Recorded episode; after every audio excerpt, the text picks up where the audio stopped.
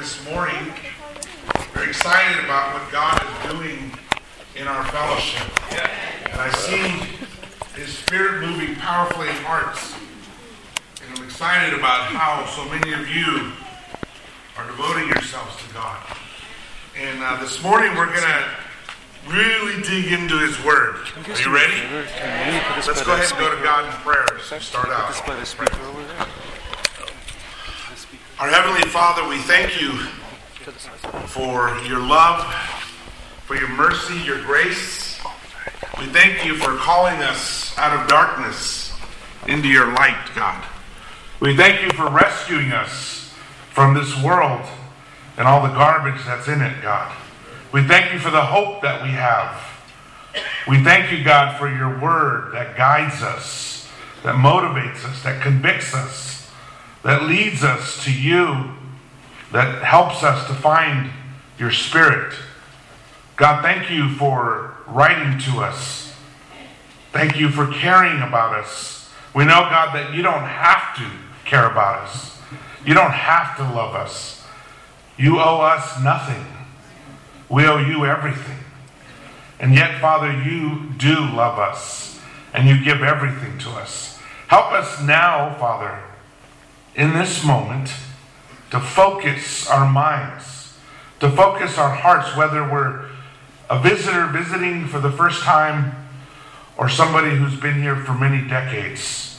Help us to focus ourselves and to listen carefully to your word and to have the humility to allow your spirit to move in our hearts. We love you, God. We praise you now.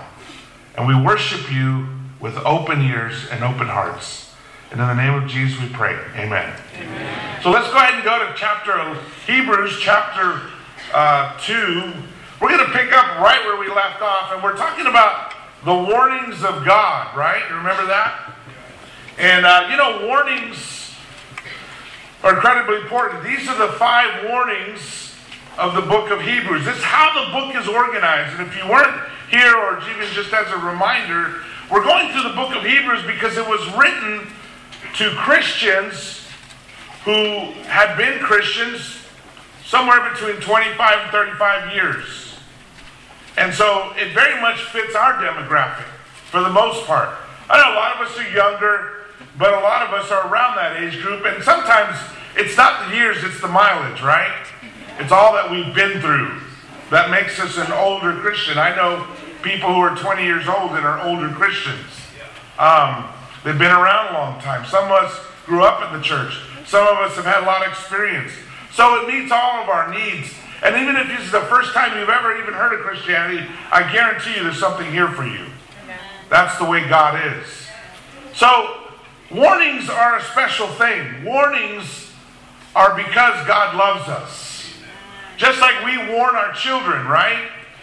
Uh, I remember seeing my son, I shared the other day, that he would run across the house like this, looking backwards. And I would warn him, look ahead. Don't look backwards when you run. And, and something as basic as that, but it, it still took a couple of booms before he got that down, right? And as parents, we try to warn our kids because we love them, because we want them. But you know, even as a society, we warn each other, we help each other to not do stupid things. Uh, there's lots of warnings out there in life, right? Most products come with warnings. Here's a warning about a chainsaw. Do not hold the wrong end of a chainsaw, right? Uh, here's a warning about a uh, thermometer. Do not use orally after using rectally. Okay, sometimes warnings are just to help you along, right? Uh, here's one on a baby stroller. Remove child before folding. You laugh, but that's a real warning. I saw one on iron. Please do not iron while wearing your clothes. Uh, touching wires causes instant death and a $200 fine. Just in case you happen to survive. You're going to get fined too. Here's another warning. No stupid people beyond this point. I don't know who had that one on their house, but uh, how about this one? danger, flammable gas. What's he doing? Smoking. He's smoking. How about this one? Carrying the sign, safety first. He's on a motorcycle, holding a sign. He can't see where he's going. Uh, somebody else is driving, but still, we can all imagine what could happen there. How about this guy? You would be amazed how many YouTube videos there are of people doing this. Chopping the wrong side of the branch. What's going to happen when he cuts through that branch? It's going down. And he's on it. How about these brilliant guys? How to quickly shovel your driveway. What's going to happen when he hits a rock? I fear for his front teeth. How about these brilliant guys? They're in a pool playing a radio. It's plugged into a power strip that's on his floating sandals that's connected to an outlet. They're about to run an experiment to find out what happens when electricity goes through water. How about these rocket scientists? We don't have a table, no problem, bro. Let me just bend over and you can saw it on my back. Sometimes warnings can save our lives. Warning, do not touch. Not only will this kill you, it will hurt the whole time you are dying. I love this. You're not going to get an easy death. It's going to be painful all the way. Right? So, God puts warnings in the Bible because He loves us, because He cares about us, because He doesn't want us doing stupid things. And we do stupid things. Raise your hand if you've ever done stupid things. Okay, so I'm talking to the right crowd here, right? We do stupid things sometimes. We need to be warned sometimes. Sometimes, you know, I'd like to think that I'm so smart that I would avoid all mistakes. Wow, you guys laughed back there. I heard you all laughing. You must know me. I'm just not that smart, and God surrounds me with people that help me since I was a baby, right? God provides people to help us. And in the big things, He provides the Bible to help us. You only get one life, you get one shot at this thing. I wish reincarnation were true, but it's not. It's a wish. The reality is we get one life, one shot. Don't blow it. Don't mess it up. Don't ruin it. And that's why God gives us direction. That's why God gives us warnings. And I say that because sometimes when somebody warns us, we get prideful, or we get defensive, or we don't want to listen, or we don't want to hear, right? We want to try it or learn to through trial and error. Listen, I don't need to get hit by a train to know it's bad. Right? I can learn from other people's mistakes. That's really the best way to learn. That's why the Bible is so straightforward. I mean, you look at the people in the Bible, they blew it all the time.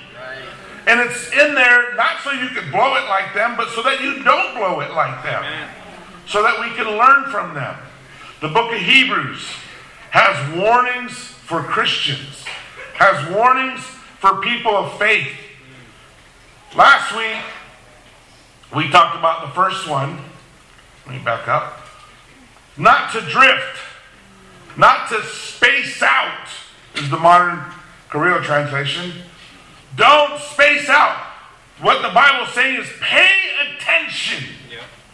And it's, and it's a particular challenge in our day and age because we have so much information coming at us yeah. all the time. It was funny, I was, we were watching a movie at my house the other day, and these guys were, these scientists, it's in like in the 80s, or actually the 70s, and they're in a room, and this room is a giant computer. And it's funny because we laugh because my phone has more computing power than that entire computer did. I get more information at the tips of my fingers. I used to have one of those Encyclopedia Britannica sets. Huge books, you need like a whole room just for them. My, my phone knows more than they do. My phone has access to more information than I had in that. And we can be distracted. We're bombarded. There's so many things to distract us, it becomes hard to focus and pay attention. Pay attention. To be mindful of what's happening. When God is speaking, when we're listening to His Word, all our focus should be on that. And it's so easy to not do that and to space out and not pay attention when we're at church. What was said? What was read? What was the sermon last week? What was the sermon two weeks ago? It's easier to just remember the stories and the jokes than to really listen and say, okay, what is God telling me right now? What is God trying to show me? What is God calling me to? So don't space out. But that was the first one. We talked about that one last week. Now let's go to the second one. Don't doubt. Do not doubt. We go to Hebrews chapter 7. That's our scripture for this morning. And we begin reading in verse 7. Hebrews 3, sorry. Hebrews 3, verse 7. He says, So as the Holy Spirit says, Okay, and when the Holy Spirit speaks, what should we do? Listen. Listen. So as the Holy Spirit says, you ever wonder what's the Holy Spirit up to? What's he saying? I'm telling you right now what he's saying. Today, if you hear his voice, do not harden your hearts as you did in the rebellion during the time of testing in the wilderness, where your ancestors tested and tried me. Though the, for 40 years they saw what I did, that is why I was angry with that generation. I said, Their hearts all are always going astray, and they have not known my ways. So I declared on oath in my anger, They shall never enter my rest. This is the warning. Number two, you don't want to be like these people. And I tell you, there's there's there's good examples in the Bible, and then there's bad examples in the Bible.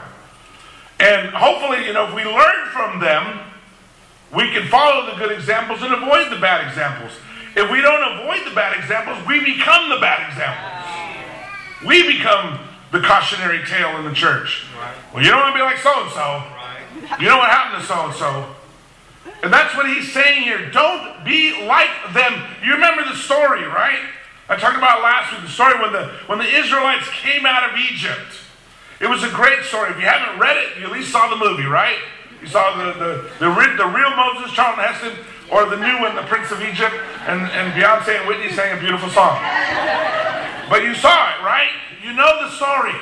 This incredible miracle happens.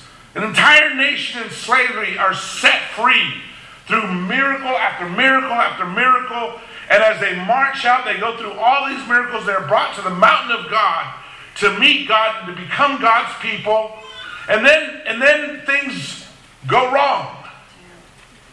And they lose their faith, they struggle, they go through hard times, they're losing their faith, they're struggling with their faith, and they struggle so much that they don't get to go to the promised land. Now, as part of that story, we all relate to. We relate to being rescued and set free, amen? If you're a Christian, you were set free from the slavery to sin. If you're a Christian, you were set free from slavery to hatred or anger or whatever sins captured you. Whatever you couldn't change. Whatever was you were powerless to change. And Jesus set you free. He gave you a new life and a new hope. And as Christians, we march out there and we go through hard times, right? He never said it'd be easy after you got baptized. If anybody told you that, go, you have my permission to go punch him in the arm. Okay? Because that's not the truth. You joined in the battle between good and evil. You joined the light. You became a Jedi. You are on the right side now, fighting evil in the world. The evil in the world and the evil in your own heart.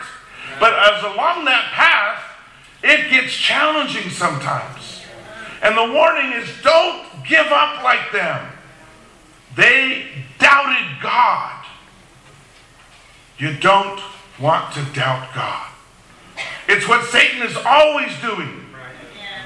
When he went after Jesus, it's what he tried to do. He tried to make Jesus doubt his relationship with God. If you are the Son of God, if you are who you say you are, then do this. And he wanted him to test God. And Jesus refused to test him. He refused to test God, and he quoted scripture back at him. And that's how we need to be. That when Satan comes after, we just quote scripture right back at him.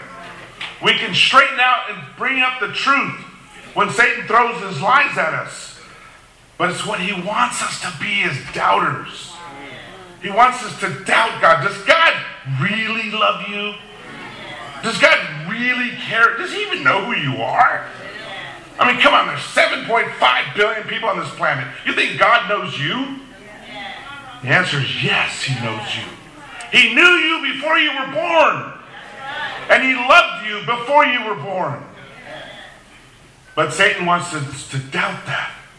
Is God really in control? I mean, look at the world. Look what's happening out there. Does he really care? And that's Satan. Do you think his brothers and sisters really care about you? Do you think they all care what happens to you? Do you think these leaders care? Do you think this church is worth anything? Don't tell me you've never had that thought. It's what Satan's always whispering and trying to sow the doubt of the power of God and the love of God. If he can do that, he doesn't have to convert you to another religion. He doesn't have to get you to go back to whatever you sins you were into. All he's got to do is sow doubt. He doesn't have to prove anything. That's always how he works. Just get you to doubt God and the people around you. Get you to doubt the Bible and the leaders God has put given you. If he can do that, then he's undermining your faith and you're weak. And it's very easy to slide into what? Being cynical, being critical, being negative. And we slowly become the older brother in the story of the prodigal son. We all start like the prodigal son. God, I'm unworthy. I, I'm just lucky to be here. But as the years roll by, as the challenges roll in, if we doubt God, if we doubt His promise, if we doubt the Bible, we start getting cynical. We start getting critical. Why this? Why that? Why do they got to do this? And we even set ourselves up.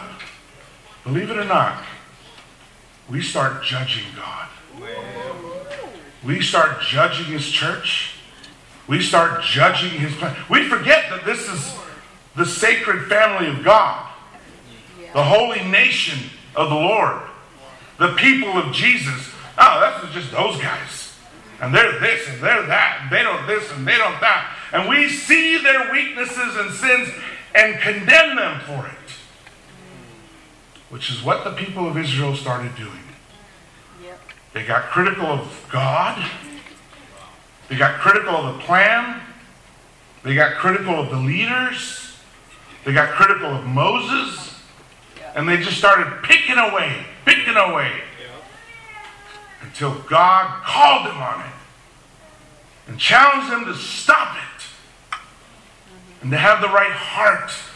He brought him to the mountain of the Lord. And you know what he did? He scared him. Yeah. He brought him to the mountain. There was thunder and lightning and all kinds of things and trumpets. And, and they were like, no, no, no, Moses, you go. We'll stay down here. Because he just wanted to show them how powerful he is. And that he deserves all respect and all reverence to him. We are not his judge. He is our judge. We are not to judge his plan, and his plan is to judge us, not the other way around. But this is his plan. He said, Don't, Holy Spirit said, Don't be like them.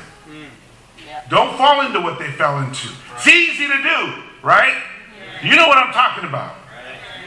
It's easy to walk in critiquing, judging, criticizing, and fault finding. Anybody can do it. And the amazing thing is, is it's all perspective. Right. You know, God, whenever he talks, whenever God tells that story, he says, I carried you on wings of eagles. You could have asked any one of them. They said, it was hot. We had to walk. There was no water. There was no food. We didn't know where we were going. Even the leaders didn't know where we were going. And we wandered around and we didn't know what was happening. It was so, and they could say, it was awesome. Right. God wiped out all the enemy armies that came at us. We had a pillar of fire by night. We had a pillar in the day. We had angels protecting us. We had food coming from heaven. We didn't even know what it was called, so we called it, what is it? Which is what manna means. We called it, what is it? And we didn't know where there was water, and water came out of rocks. Or they could have said how hard and miserable they were. It's all perspective. Do you doubt or do you trust God? Do you believe Him? Do you believe His promises? Jesus said, All things are possible for him who believes. Mark 9 23. He said, With God, all things are possible. Yeah. yeah. Do you believe that? Or do you think it's just too hard? It's just too much following Him, obeying the Bible. Do we think, I can't do that? That's too much. I'm busy. I got things to do. Why are they asking for that? Why does he want this? Are we thinking, praise God, I get to be part of what God is doing today? So that's the first warning. Don't be a doubter. Believe in God. Trust Him. Jesus said, trust in God. Trust also in me. John 14. Obey because you know Him. Not just because you have to, but because you believe Him. And trust and doubt. It's a decision we make. When Thomas said, I'll believe when I see it. When I see him, I'll believe in him. Remember that day? How come Thomas didn't hadn't seen him? Because he missed the meeting, so don't miss the meeting. right? He wasn't there when Jesus showed up. But what did Jesus say to him? He said, Stop doubting and believe. Blessed are those who believe without seeing. That's what the Lord says. So, warning number one or two. What's warning number three? Don't stop growing. Don't stop growing. We still need to keep on growing, amen? These have been Christians 20, 30 years. It's easy when you come into the kingdom, when you come to church, to, you learn a ton. Most of us knew nothing about the Bible. Most of us knew nothing about God. Most of us who started coming to the church knew nothing about Jesus. And we learned a ton and it changed us. It transformed our minds and our hearts and we learned so much. And then we get comfortable. We know all the main scriptures we use. We know Matthew 28. We know Acts 2.38. We know John 13.34. We know these. But what new scriptures are we learning? What else are we learning?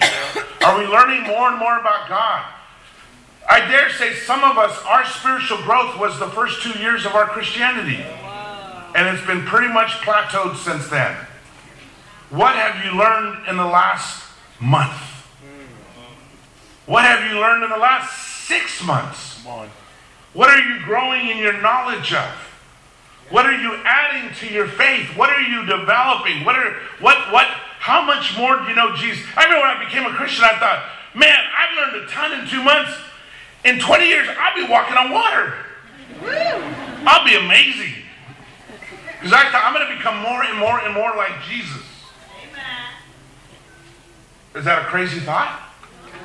Absolutely not. It's the plan. We're supposed to keep growing. We're supposed to keep adding to our faith, right?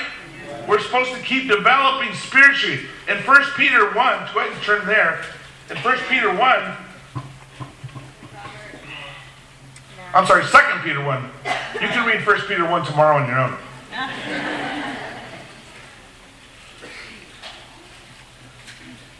In verse 3, he says, His divine power has given us everything we need for godly life through our knowledge of Him who called us by His own glory and goodness.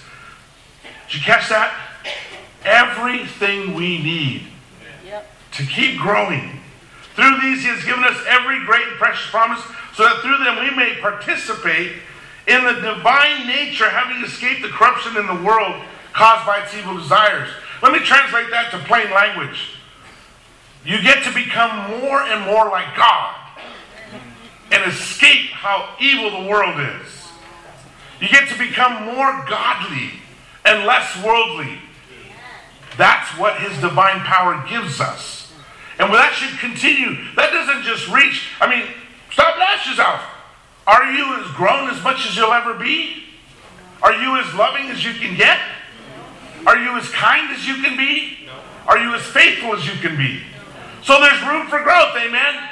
So we should keep growing, keep adding. He goes on, he says, for this very reason, make every effort to, avoid, to add to your faith goodness, and the goodness knowledge, and the knowledge self-control, and the self-control perseverance, and the perseverance godliness, and the godliness mutual affection, and the mutual affection love.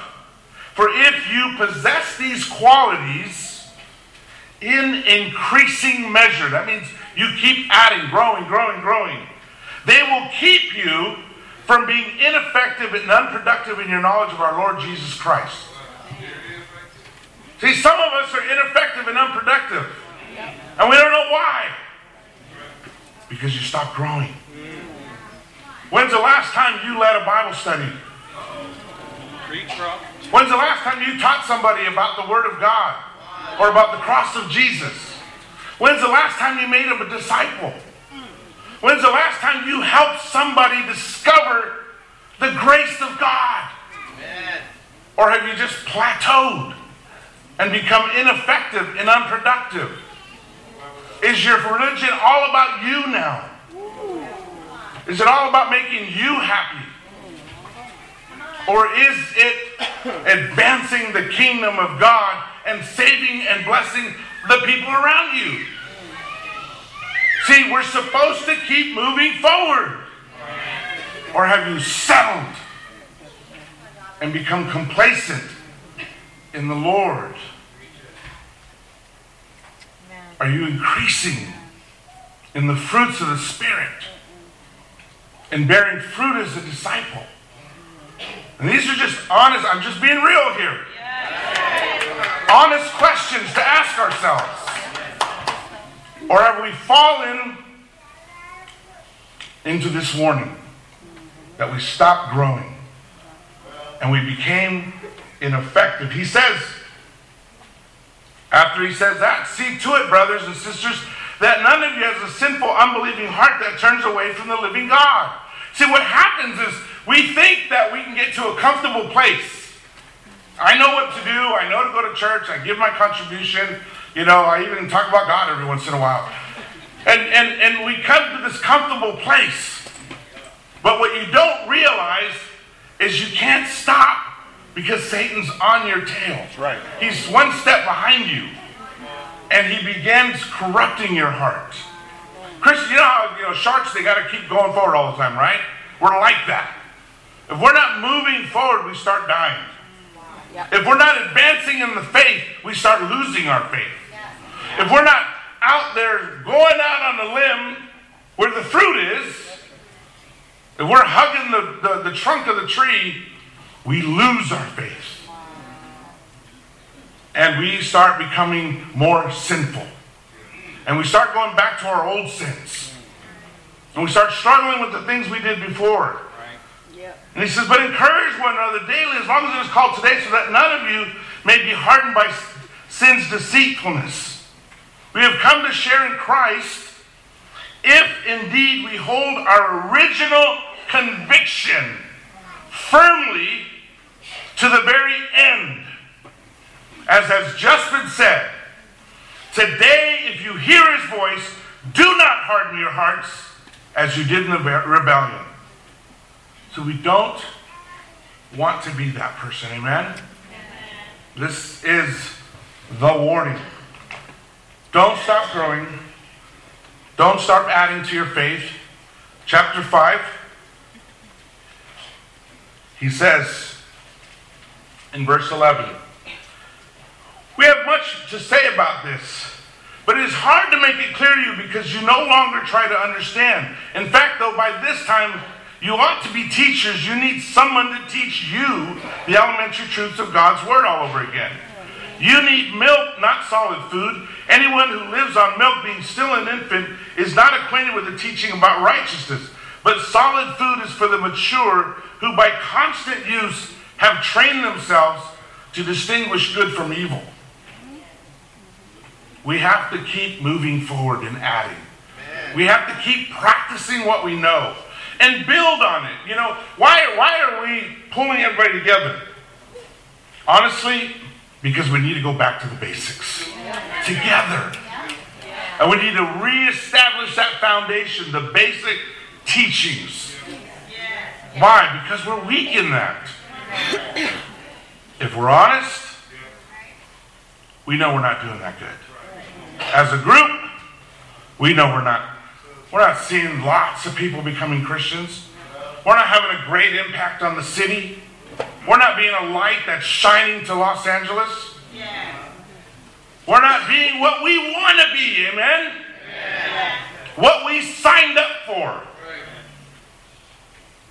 And what does the Bible say? It's because we're not growing. It's because we're not moving forward. We've got to keep moving forward. We've got to keep growing. I apologize. I jumped from warning number two to number three. But that's okay. Get two for one deal there.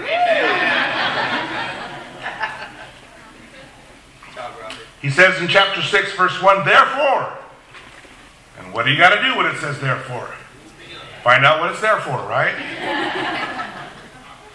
He says, therefore, let us move beyond the elementary teachings about Christ and be taken forward to maturity, not laying on again the foundation of repentance from the acts that lead to death and from faith in God. He said, we got to get beyond just having to talk about repenting all the time. Or having to talk about faith all the time. That's what happens when you're not feeding yourself. That means the whole group has to talk about this all the time. We should be reading that and growing in repentance. We should be really good at repentance. I mean, if you've been around 10 years, you ought to be really good at repentance, right? What's repentance? It means change your mind, change your heart. It means turn around to God, right? We should be awesome at it. Not people who avoid it.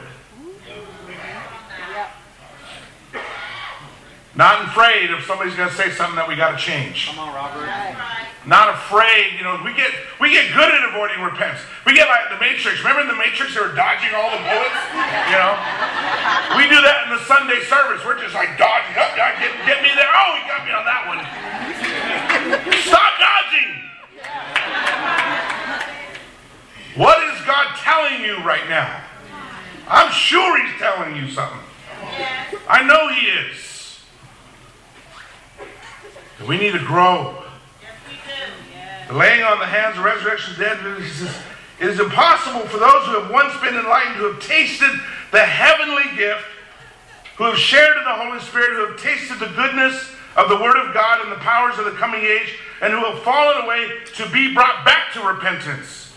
To their loss, they are crucifying the Son of God all over again and subjecting him to public disgrace. Land that drinks in the rain, often falling, often falling on it, and that produces a crop useful to those for whom it is farmed, receives the blessing of God. But land that produces thorns and thistles is worthless and is in danger of being cursed, and in the end it will be burned. What's he saying? What's he talking about farming? He said, We're receiving the word of God. We're receiving teaching. We're receiving preaching. What are you doing with it?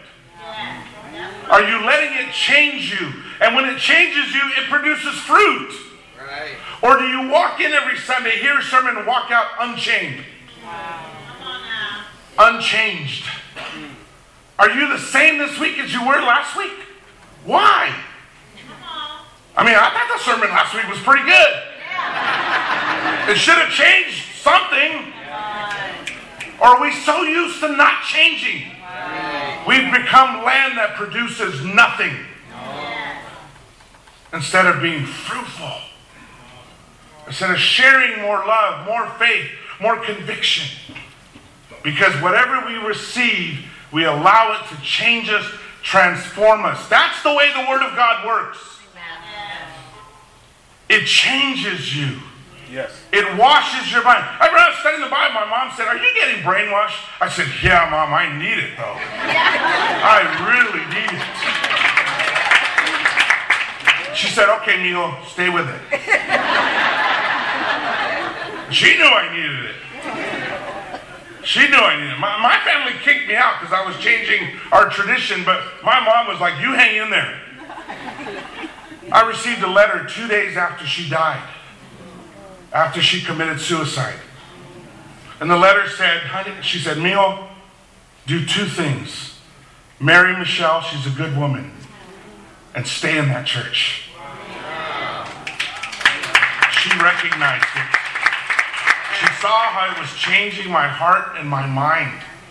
Is it changing your heart and your mind?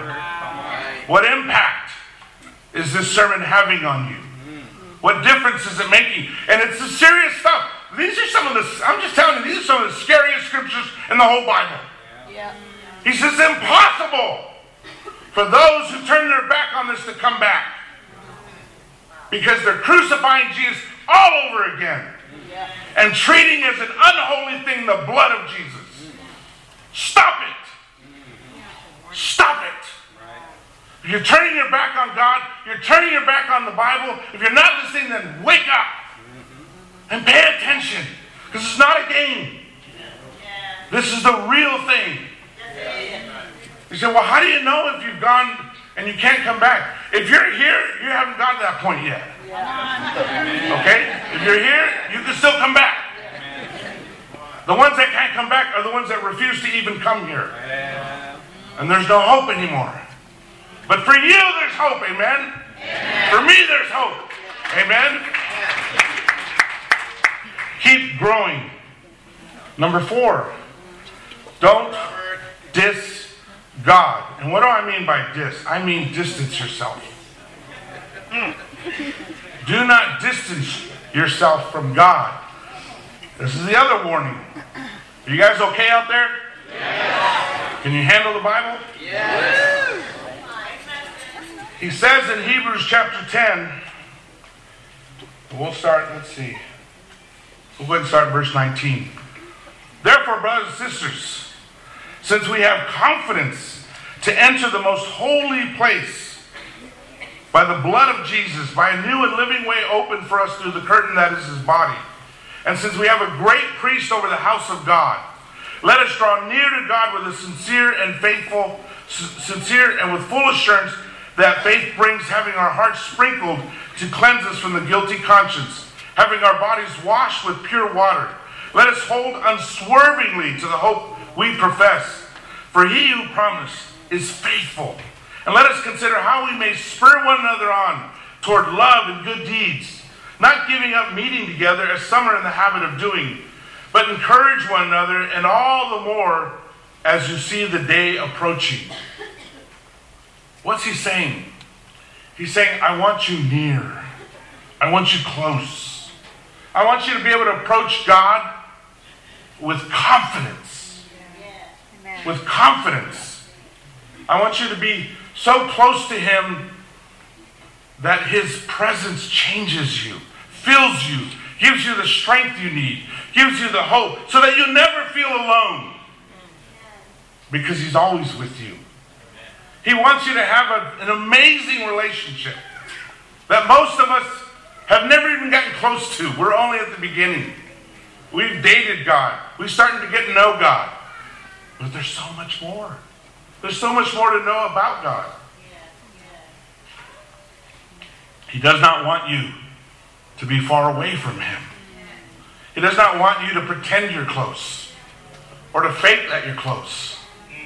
He wants you to actually be so close that His Spirit can fill you up and give you what you need in life.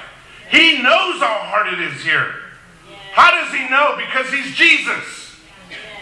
And everything we suffer, He suffered. Being hurt, being abandoned, You know, there's a lot of hurt in this world. And it even, and unfortunately, every baptism, every person who joins the church brings a little world with them. You know, people looking for a perfect church, it's like, I'm sorry, but if you join it's not perfect anymore. because there is no perfect person. It's a bunch of imperfect people. Guess what? Imperfect plus imperfect plus imperfect equals imperfect. You're going to get beat up by the world without hope. And sometimes you're even going to get hurt in the church. But at least you have hope. You know, I, I, I know there's Christians that have been hurt. Christians have been hurt by bad leadership. Some Christians have even been abused by other Christians. And I am I am so sorry that happens. I am so sorry. And I wish that would never happen. I know this ministry's been hurt by leadership decisions in the past that really hurt you or by things that leaders did to you or said to you. And I'm sorry. And I wish it wasn't so. I understand. I've been hurt. I've been hurt by things people said to me, leaders and members. Things that they said to my kids, things that were said to my wife. And I'm sorry that happens. I've, I've sometimes wondered why doesn't God just put angels in charge of the church? I mean, at least they do His will, you know? But I have to trust His plan. He put people in charge of His church. And He set up a system. It's scary to me how easily people criticize God's plan. How easily they speak out against. I mean, I've heard it. People saying things against elderships. The Bible warns you not to speak against elderships. That's my boss.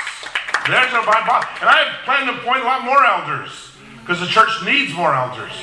And I know that every time I appoint an elder, I'm appointing a boss. That's okay. He said, but they're not perfect. No, and God knows that. That's why the Bible warns that leaders will be judged more harshly. All leaders. I'm aware of that. Believe me, I go to bed and wake up with that. But I will be judged more harshly. Everything I say and do. You think you got pressure. God is watching me all the time. But I also know this God is merciful. And He draws me to Him and He fixes me. And He draws you. He doesn't want anything between you and Him. And you know what comes between you and Him? Your sin. So stop it.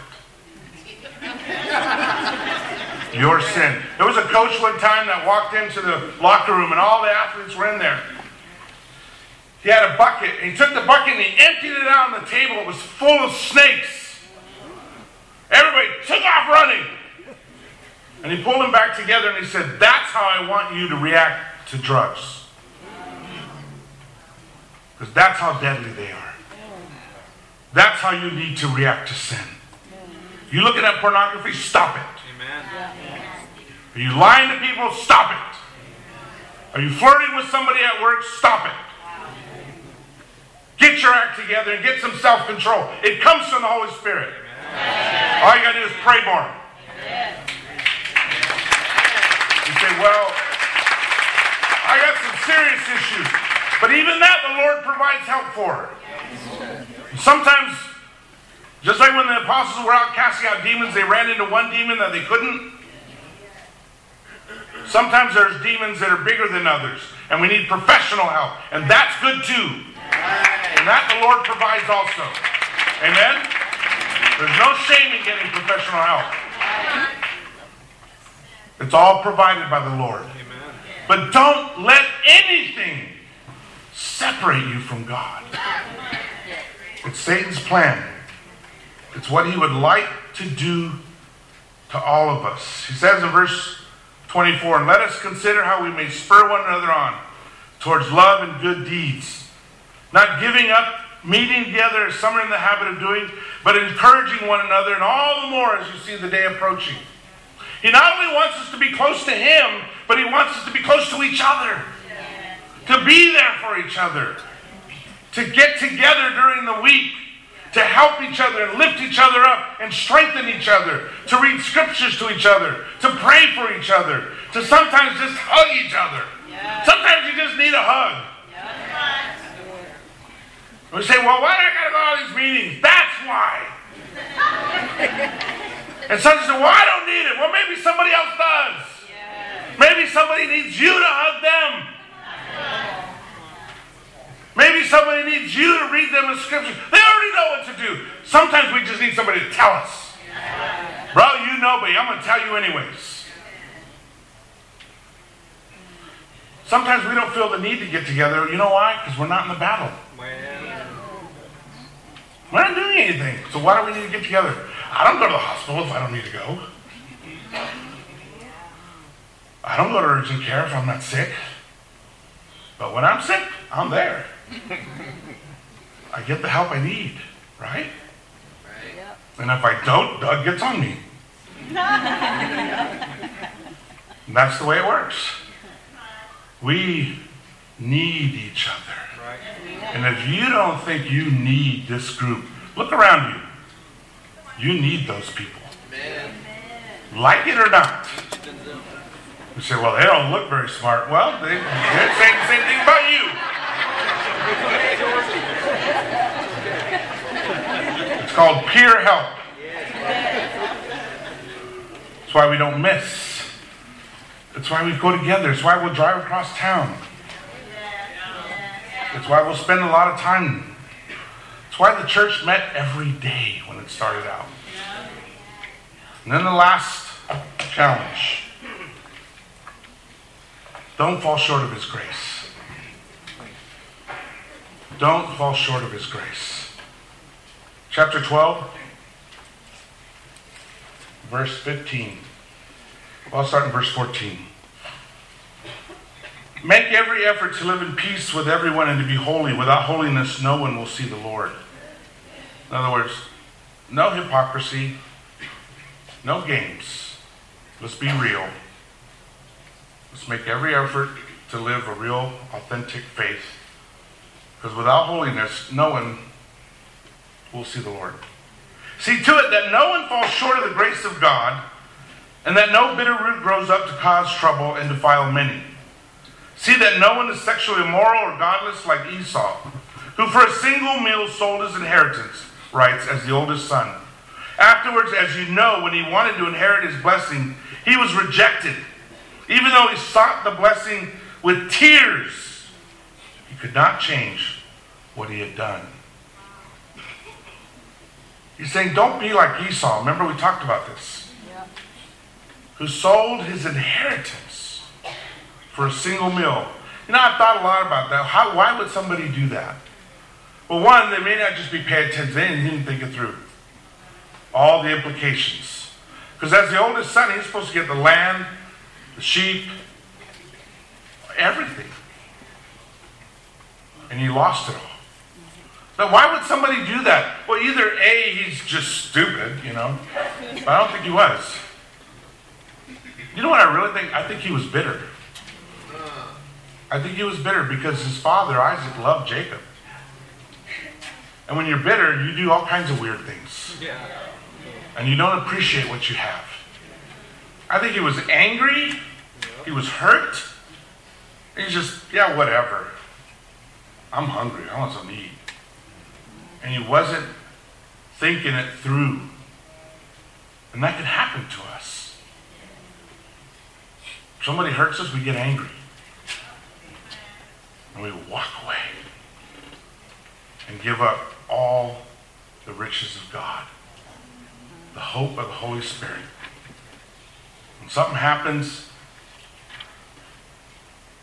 and we do something dumb, don't do that. And make sure the person next to you doesn't do it either. If you notice, there's, there's always in mind, in God's mind, not only you, but you helping the person next to you. Yep. That's what we call discipleship. Helping each other, Don't let anybody in your row, look down your row. Don't let any of those people walk away. If they start pulling away from God, grab them and pull them back in. Don't. Don't be a hypocrite. Don't pretend. And don't play games with God. Take God serious. No one loves you more than Him. And that's the point. Is don't lose out on the grace of God. God is on your side. God wants you to succeed. He's not sitting around waiting to punish you. He's there waiting to help you. But you have to turn to Him. You have to put your heart in His hands. And you have to do it His way and trust Him. Even when it hurts. Even when it seems impossible. Even if you've been burned. You keep trusting Him. Because if there's one thing that's true in this universe, it is that God is good. You can trust Him, and He loves you. So make every effort. What does that mean? Do whatever it takes. Don't let a busy life get in your way. Don't let debt get in your way. Don't let anger get in your way. Don't let people get in your way. Let nothing stop you. Be the one who stands by God. Be the one who stands with Jesus. Be the one who says, I will never quit on God. I have this crazy thing in my head that my last breath, when I die, I want to say, Jesus is Lord. Amen. And I want it to be true. Jesus is Lord. But I know what that means. That I've got to continually change, grow. I got to fight to stay close to God. I got to make sure that the garbage in my heart I'm throwing out regularly. And I'm cleaning it out. What happens if you don't throw out your trash for two weeks? Yeah, you heard it. Ooh. When's the last time you confessed all your sin? When's the last time you got your heart cleaned out? Don't let it get putrid. It will affect you. There's a concept. It's called shuv. Unfortunately, lost the Hebrew there. Shuv. Another way of saying it is repentance. It's something we should do not once in a great while, but regularly, constantly. It means you stop what you're doing, you humble yourself, and you turn to God. Our year is going to be eyes fixed on Jesus. Amen? That's our shuv. We're going to repent and we're going to fix our eyes. Hear what the Lord said to you today. I don't know, but you know. Whatever God said to you, take action on it. Don't miss the grace of God, the mercy of God, the forgiveness of God because you're too prideful to be open or you're too stubborn to change. Grab a hold of it. Turn yourself in and see how good God really is. God bless you. Amen.